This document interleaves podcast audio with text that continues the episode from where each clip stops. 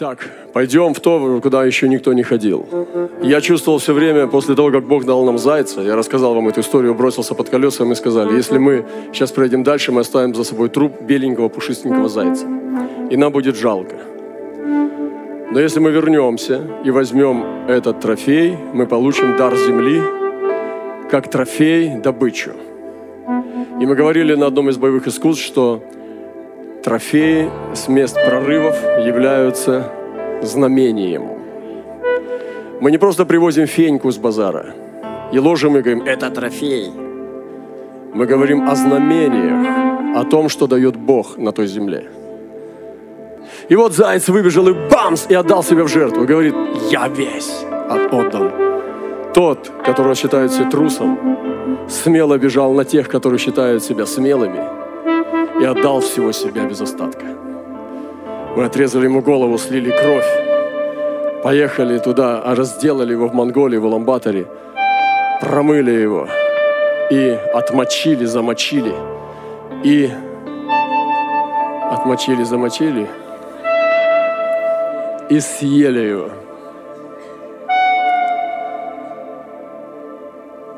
Так вот, зайцы, я чувствовал, что это пророческое знамение – и давайте посмотрим, что там троица с ушами. Вот это символ христианства. Это Отец, Сын и Святой Дух. Это скульптуры в христианских церквах. Древние христиане знали, что заяц – это пророческие животное. И мы искупили ворона, волка. И теперь зайца мы искупляем, потому что заяц – это прообраз жертвы Иисуса Христа. Заяц очень смелое животное, просто он очень умный и осторожный. Но я бы не сказал, я нигде не вижу, что он трусливый. То, что ты его поднимаешь за уши, он как, и как агнец. И не кусается, но это заяц. И Библия говорит о нем, что надо поучиться у зайца.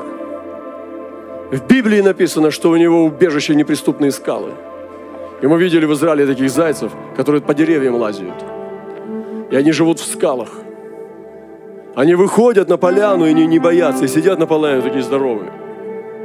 Сидят и смотрят на машины, как они проезжают. Много. Три зайца, бегущие по кругу. Наречение животных Адама всегда был зайцем.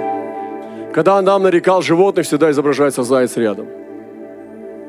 Это пророческий символ, что он свидетель верный и истинный.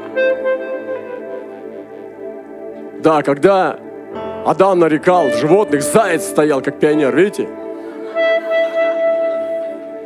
Бог дал нам зайца. Он дал нам зайца после ворона и оленя. Он дал нам зайца.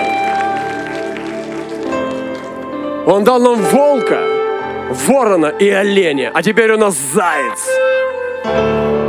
Давайте дальше. И мы не просто до него додумались.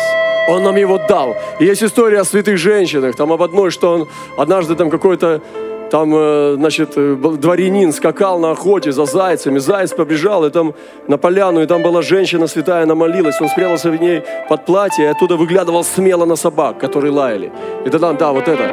И тогда он сказал, давайте, берите этого зайца, но они не смогли, псы не смогли ничего сделать, потому что это была святая женщина, и заяц сидел в ее платье. И там на этом месте построили монастырь. Сейчас там есть монастырь. Так, да? Давайте еще. Зайцы изображались на натюрморта голландской живописи. Всегда ты можешь увидеть, где дичь, и прямо с фруктами мертвый заяц.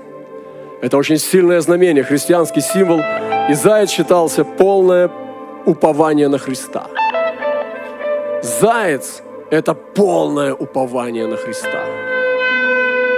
И здесь он как жертва, как бренность всего мира, он, там даже эти толкователи не знают, мы еще дальше пойдем в пророческом. Посмотрите, везде эти натюрморты, и везде мертвый заяц. Вы слышите, куда мы зашли? Вы слышите, куда мы зашли?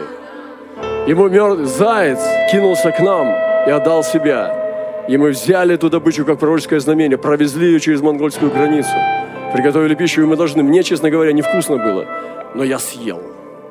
Я бы ел его, если бы он даже протух и сырой. Я бы его съел, потому что я хочу съесть пророчество. Этот свиток, который Господь дал в пророка, он был в чреве горький. Но это был свиток. И мы ели зайца, сказал, братья, вы будете его есть. Никто никого не спрашивает, мы будем его есть, потому что это Божье знамение. Покажи еще те две. Заяц. Натюрмортах. Почему он? Что он делает рядом с фруктами? Ведь женщины тонкими пальцами будут сейчас есть виноград. Но зайцем мертвым не брезгуем. Потому что мертвый заяц украшает этот виноград. Это красиво. И, пожалуйста, не фыркайте, а принимайте пророчество, потому что Иисус висел на кресте и истекал кровью, и никто не должен фыркать. Мы принимаем пророчество.